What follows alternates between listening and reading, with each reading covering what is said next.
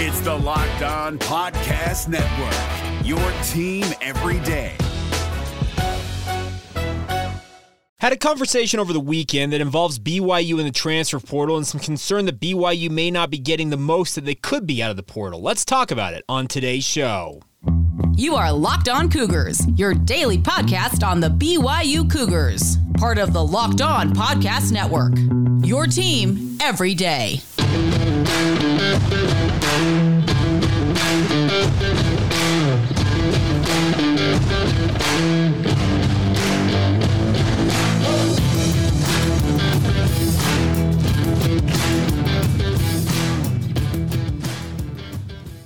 What's up, everybody? I'm Jake Hatch, your host here on Locked On Cougars, your resident BYU insider. Thank you for making Locked On Cougars your first listen of the day. Always appreciate you guys checking out the show.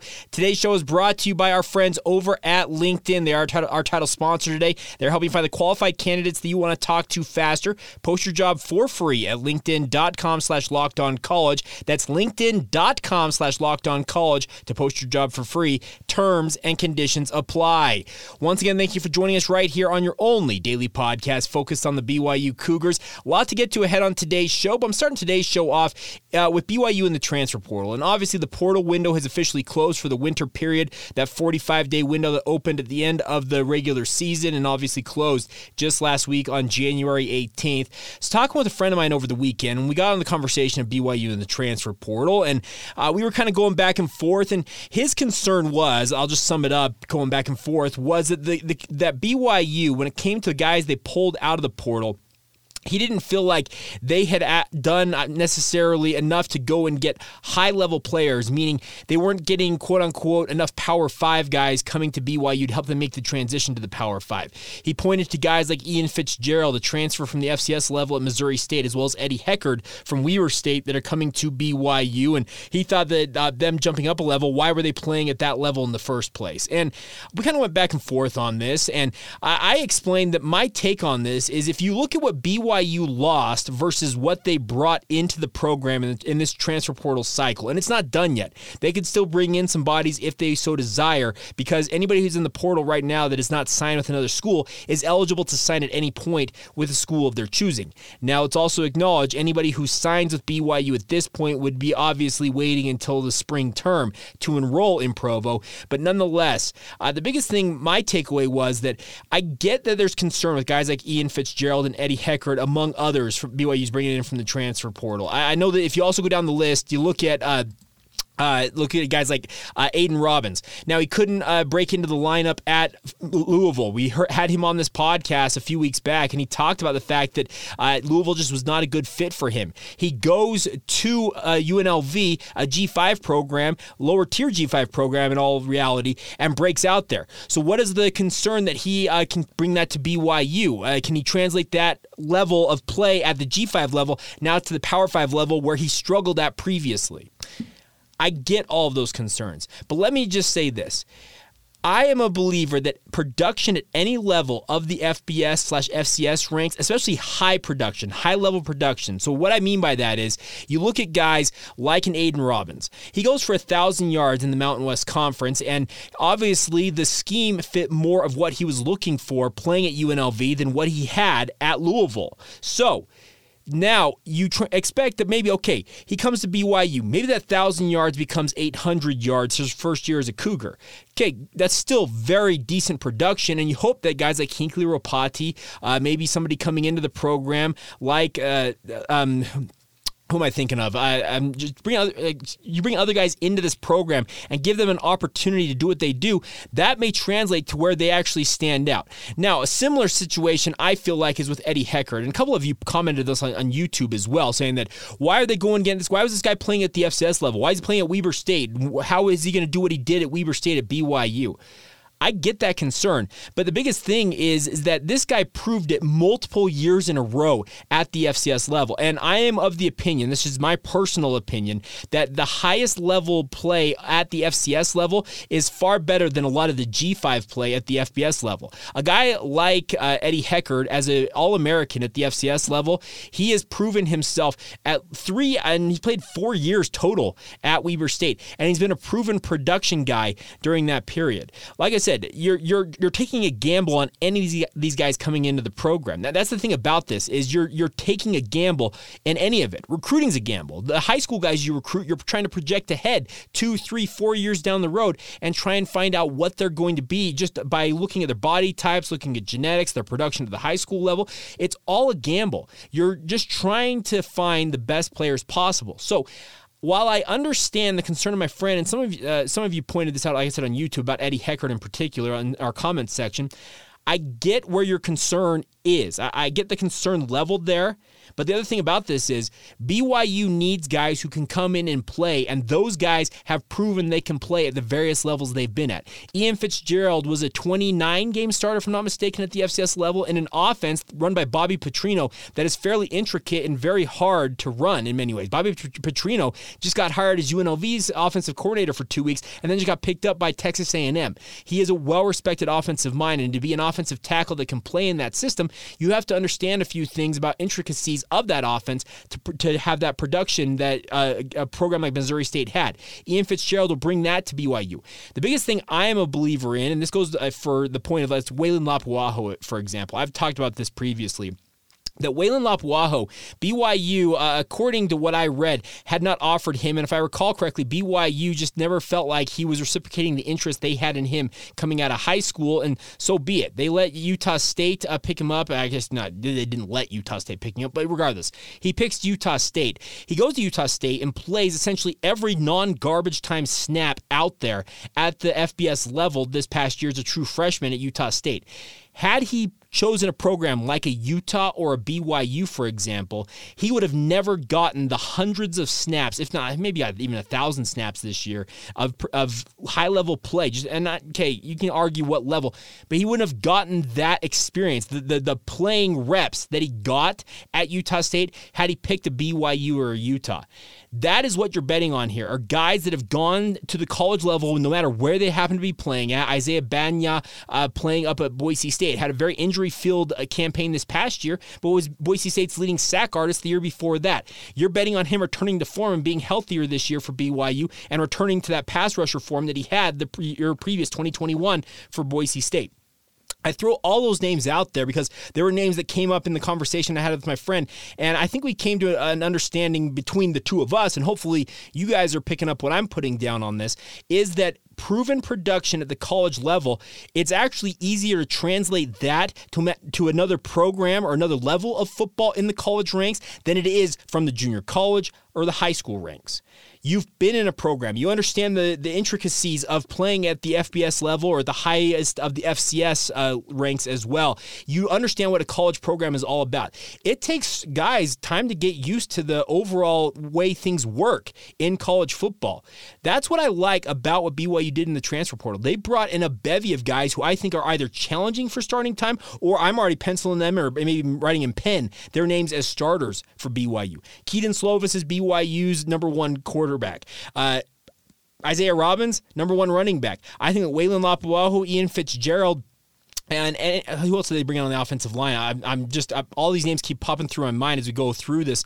Uh, let's see. They also brought in. Uh, man, I am struggling here. I apologize, but regardless, all the names they brought in uh, via the portal here to me are either guys who are going to challenge for playing time probably going to be in the two deep at minimum, or going to be outright starters for the BYU football program. That should excite you as a Cougar fan. That should make you think, okay, Eddie Heckard, probably one of BYU's top two cornerbacks right now. A guy like Isaiah Bagnah, he's probably BYU's outside linebacker slash rush end for, for, day one, opposite a guy like Tyler Batty. Jackson Cravens, probably plugging up the middle of BYU's defensive line. Oh, Paul, Paul Maile, that's the name I, I was forgetting. Paul Maile, he probably comes in and challenges right away for starting reps at center and maybe gives an opportunity for a guy like uh, Connor Pay to move to guard and make BYU BYU's offensive line better by default there. I honestly, you could see an offensive line for BYU next year, starting five left to right of uh, Kingsley Suamataia at left tackle, a guy like Connor Pay at left guard, Paul Maile at center, right guard is Weylin Lapuaho, and right tackle is Ian Fitzgerald. Three of those guys were playing at different programs last year. The other two were guys playing in different positions this past season that is what I think BYU has done in the transfer portal is they brought in guys who they believe, and I think that they have done a good job about this myself, about finding guys who are very capable of contributing at least in the two deep at minimum, if not starting right away for BYU. So I, I get where the concerns are. And like I said, my, my friend, he still harbors reservations. And some of you may harbor those reservations about BYU and the guys they brought in the portal and what level they were playing at. You may worry that Kedon Slovis, every year since he had his breakout uh, freshman campaign at USC and then suffered, sh- suffered that shoulder injury, that he hasn't been right ever since then. I get all those concerns, but BYU's coaches are paid the big bucks to make the calls on bringing these guys into the program, and they have to believe in this. They have to uh, project on all these young men and believe that those are the guys that are capable of getting them wins because this is their livelihood. They are paid the big bucks to make these decisions, to go out there and coach these guys up, make play calls in the heat of the battle, and give them an opportunity to go make the plays that make you cheer as a fan in the stands. That is what this is all about. So, uh, like I said, I, I get where the concern level is, but I would pump the brakes if I was a Cougar fan and talking to you face to face right now. Some of you are probably watching this on video, some of you listening to it via regular podcast means, but I, I would I would caution you to overreact too heavily to guys either BYU did or did not bring in, and also the concern of what level they may have been playing at before arriving at BYU. BYU's coaches have signed off on on these guys, and uh, especially offensively, the last three seasons. Why wouldn't you give a guy like Aaron Roderick the benefit of the doubt? with the quarterbacks in, in, particular. The running backs also. Like they, they have found proven production in the transfer portal, most notably with guys in the transfer portal. So I'm gonna I guess I'm in I'm in Team BYU, Team Camp uh, Transfer Portal. I, I don't know what, how you want to describe it, but I think that BYU has done a very very nice job in this transfer portal cycle, and there will be another cycle upcoming. They may find some holes they still need to plug in this upcoming spring ball on defense and offense, and then they will have from March, uh, not March, May 1st to the 15th when that transfer portal opens up once again to have guys either entering or leaving the transfer portal coming into the program during the summer. This is an ongoing process, and I think that BYU, at least least maybe we should just uh, pump the brakes a little bit and just understand that hey BYU's coaches they are projecting and believe these guys can make the difference.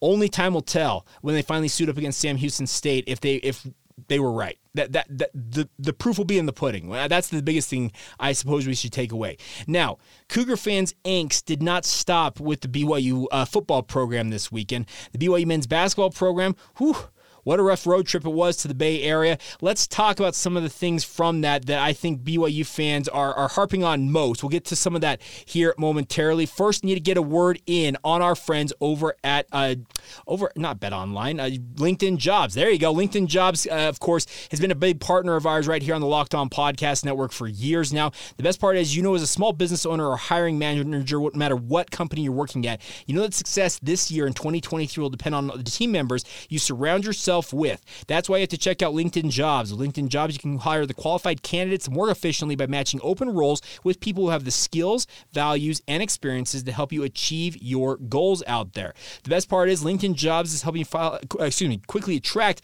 qualified candidates to your open job jobs with targeting tools. They go beyond the resume data of each of their member 875 million member profiles to put your job post in front of the most qualified candidates. And the best part is they help you identify the most qualified candidates on LinkedIn Jobs jobs, and then you help you connect with them fast and for free. They make it easy to screen and rate applicants based on your job qualifications and do it all on the very same platform. It's an all in one tool, my friends. Give it a shot. That is why small businesses are rating LinkedIn jobs number one in delivering quality hires versus leading competitors. LinkedIn jobs is you find the qualified candidates that you want to talk to faster. Post your job for free at linkedin.com slash locked on college. That's linkedin.com slash locked on college to post that job for free. Terms and conditions apply. It's Kubota Orange Day. Shop the year's best selection of Kubota tractors, zero turn mowers, and utility vehicles, including the number one selling compact tractor in the USA. And now through June 30, get 0% APR for 84 months or up to $3,300 off select compact tractors. See the details at KubotaOrangeDays.com. Your family, your land, and your livestock deserve equipment they can count on. So find your local dealer today that's KubotaOrangeDays.com. Thank you once again for checking out Locked On Cougars and joining us here on your only daily podcast focused on the BYU Cougars. Want to encourage you guys to make sure you check out our brand new podcast here on the Locked On College channel. That's Locked On College Basketball. All the information you guys need about college hoops uh, uh, from like kind of a nationwide 30,000 foot view, all in one place, 30 minutes or less every single day. You also have great conversations with insiders, coaches, and players alike. Get it free and available wherever you get your podcast. Also, check it out on YouTube. All right, speaking of basketball, the BYU men's basketball program had a really, really rough weekend out there in the Bay Area. The Cougars come home on the heels of back to back losses at Santa Clara and USF. And frankly, BYU is right back where they seem to have started this season. Remember, we can go all the way back to the Idaho State opener for BYU. And what was the talking point when we came out of that game? Turnovers and the inability to find consistent offense. What is BYU struggling with two and a half, three months later?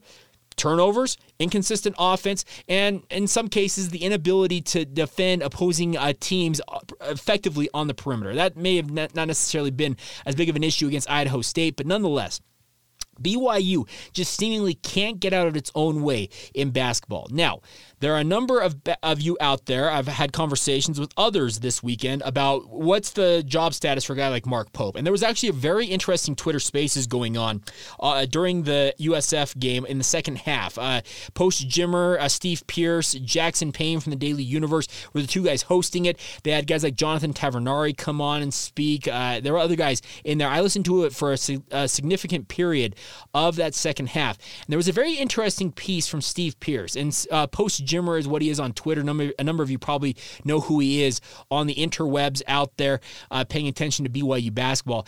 And he had a thought, and this is an interesting one, is that he thinks that Mark Pope actually may beat the quote unquote posse out of town by leaving BYU before the heat really gets turned up on him. And that may happen this offseason before BYU goes into the Big 12 conference.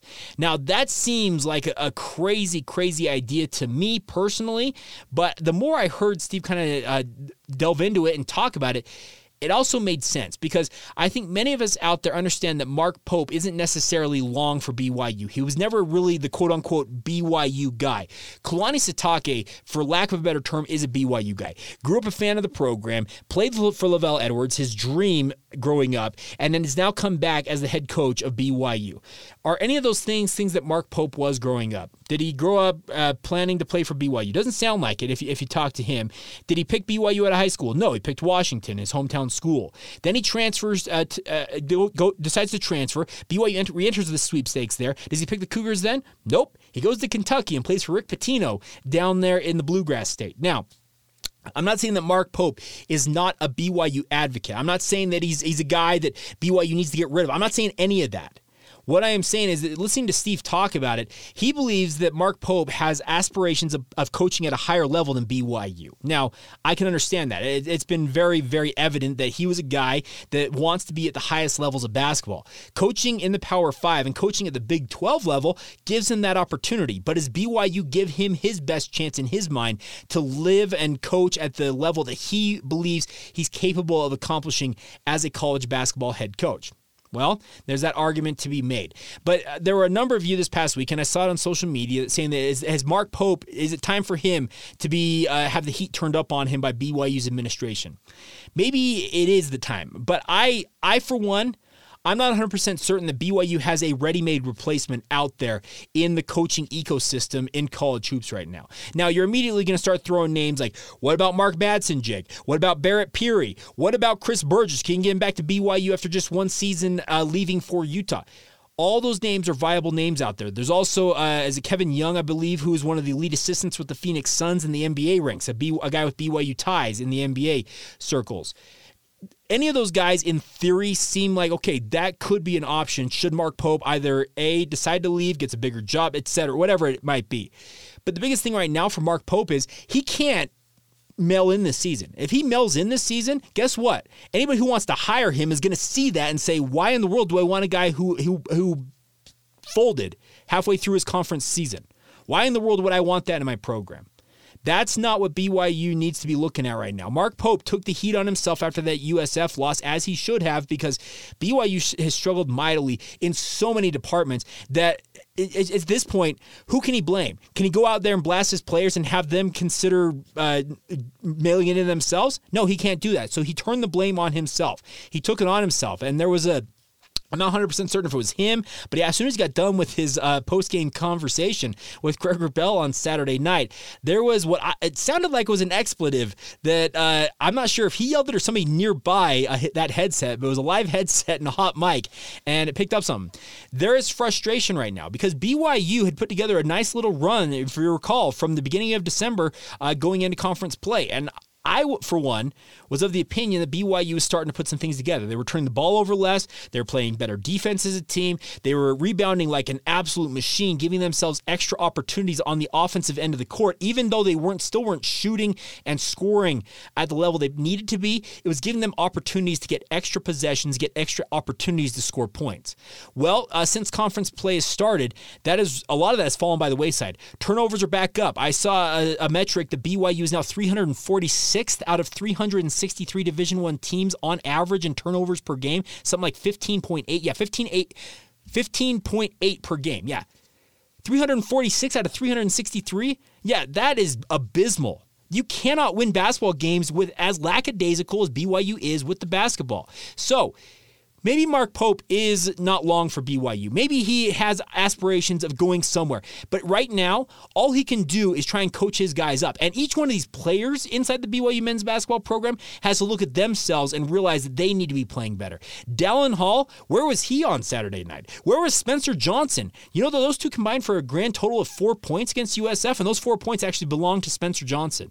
Dallin Hall may be hitting a little bit of that freshman uh, wall that seems to affect a lot of guys coming home off of missions and even a true freshman period when they uh, get into a, the kind of the strain and the grind of a conference season eventually it catches up with you the month after month week after week day after day grind of playing high level basketball it starts to wear on you and Dallin Hall may be hitting a little bit of that wall right now but that, that's not an excuse for a guy like Spencer Johnson.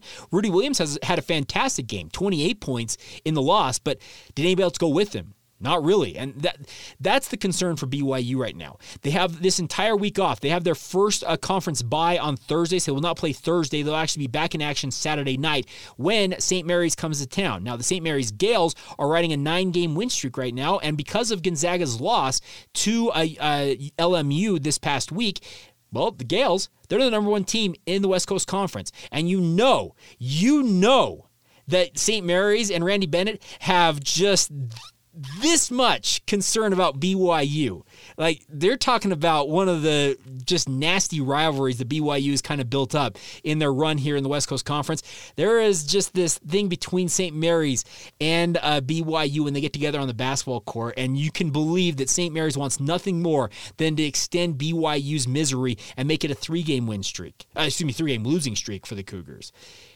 BYU's got to figure some things out. It, it's not pretty right now for Mark Pope, and uh, it's not pretty pretty for this basketball program. But conversations about Mark Pope's job status right now, great. You can have them all you want, but what's it, what good is it going to do for this program in this instance? It's not going to do anything. That outside noise it has a way of actually affecting guys uh, more so than uh, anything out there. If they if they think that or start to believe that maybe their coach has got one foot out the door, that would be very, very bad for this program because it's going to cause guys to be like, you know what? If he's not all in, why should I be all in?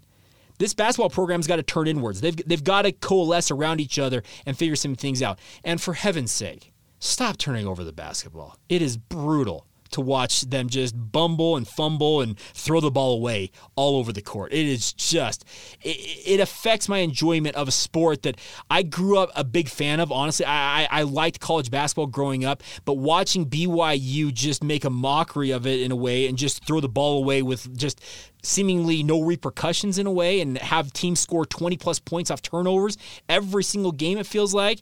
It's just. It, it makes you wonder okay what what am i what am i here for? Like why am i watching this? Because it's not a pretty product. College basketball's already got a bad rep as it is and when you have a team that's turning the ball over as often as byu has been it just makes you think okay do i really want to invest all this as much as i should be investing in this program?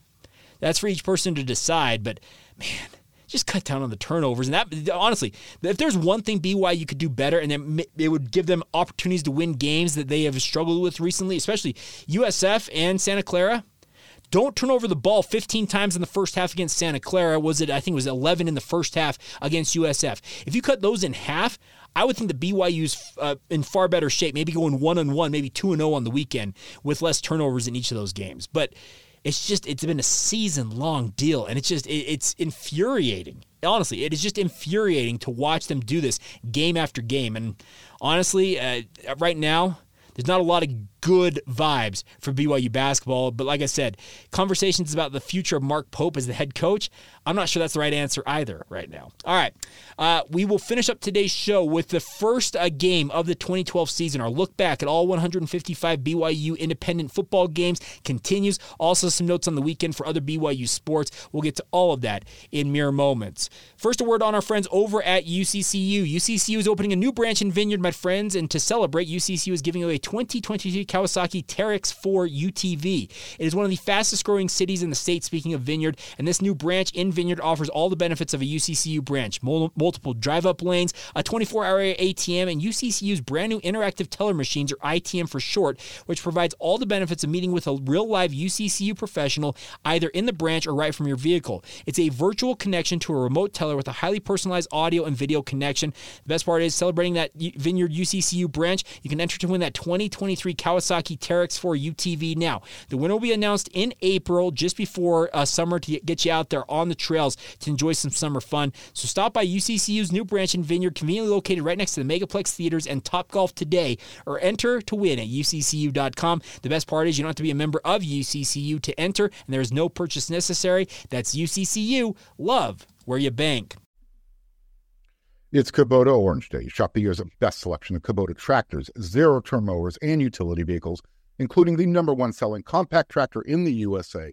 And now through June 30, get 0% APR for 84 months or up to $3,300 off select compact tractors.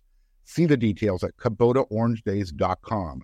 Your family, your land, and your livestock deserve equipment they can count on. So find your local dealer today. That's KubotaOrangeDays.com.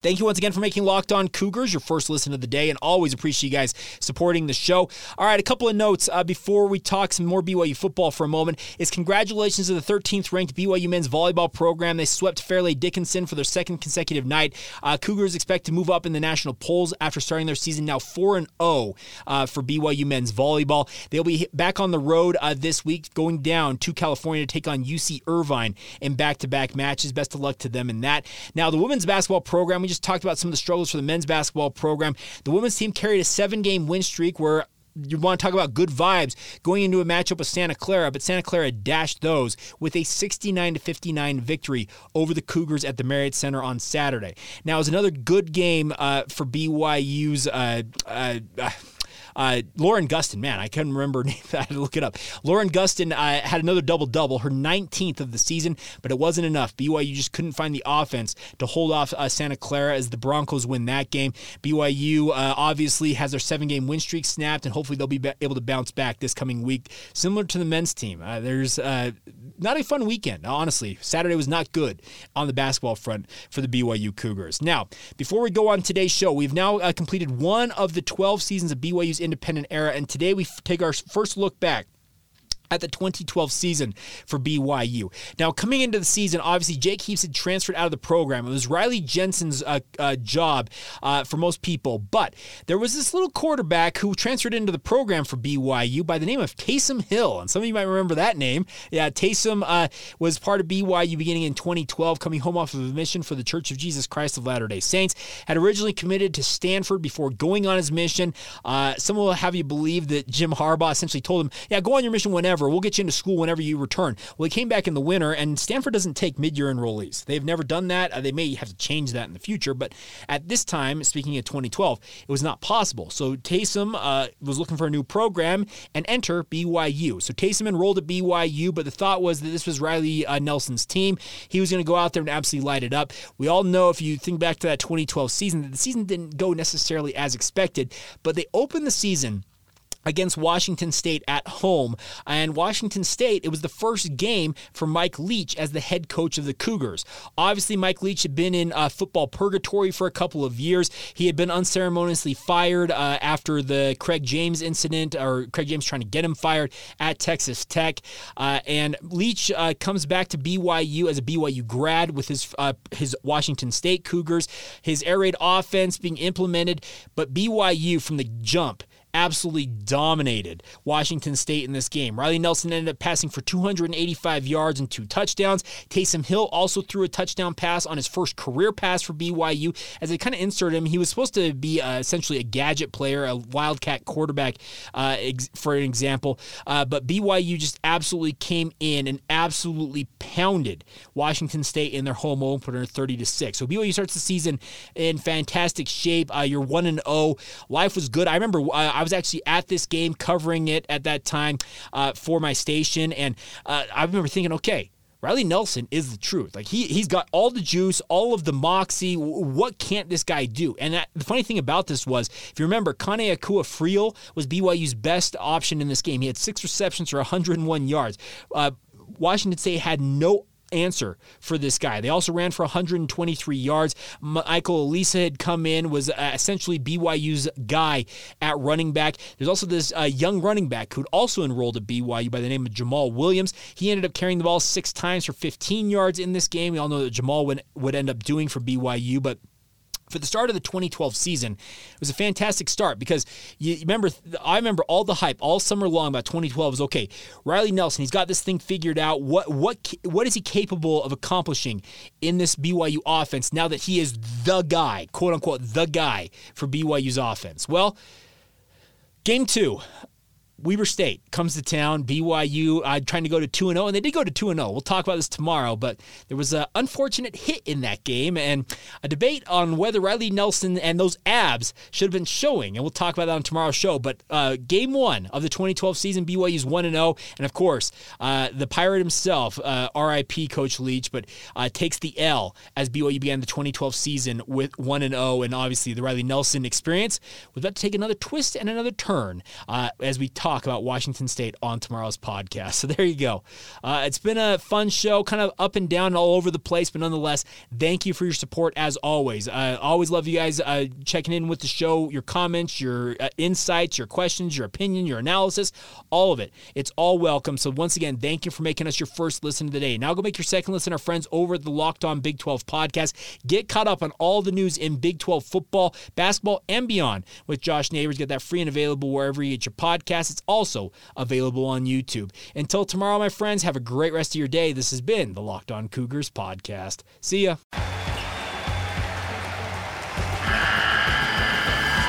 The NCAA tournament is almost here, and listening to Locked On College Basketball will give you the edge you need to dominate your bracket. So don't wait. Find Locked On College Basketball on YouTube or wherever you get your podcasts.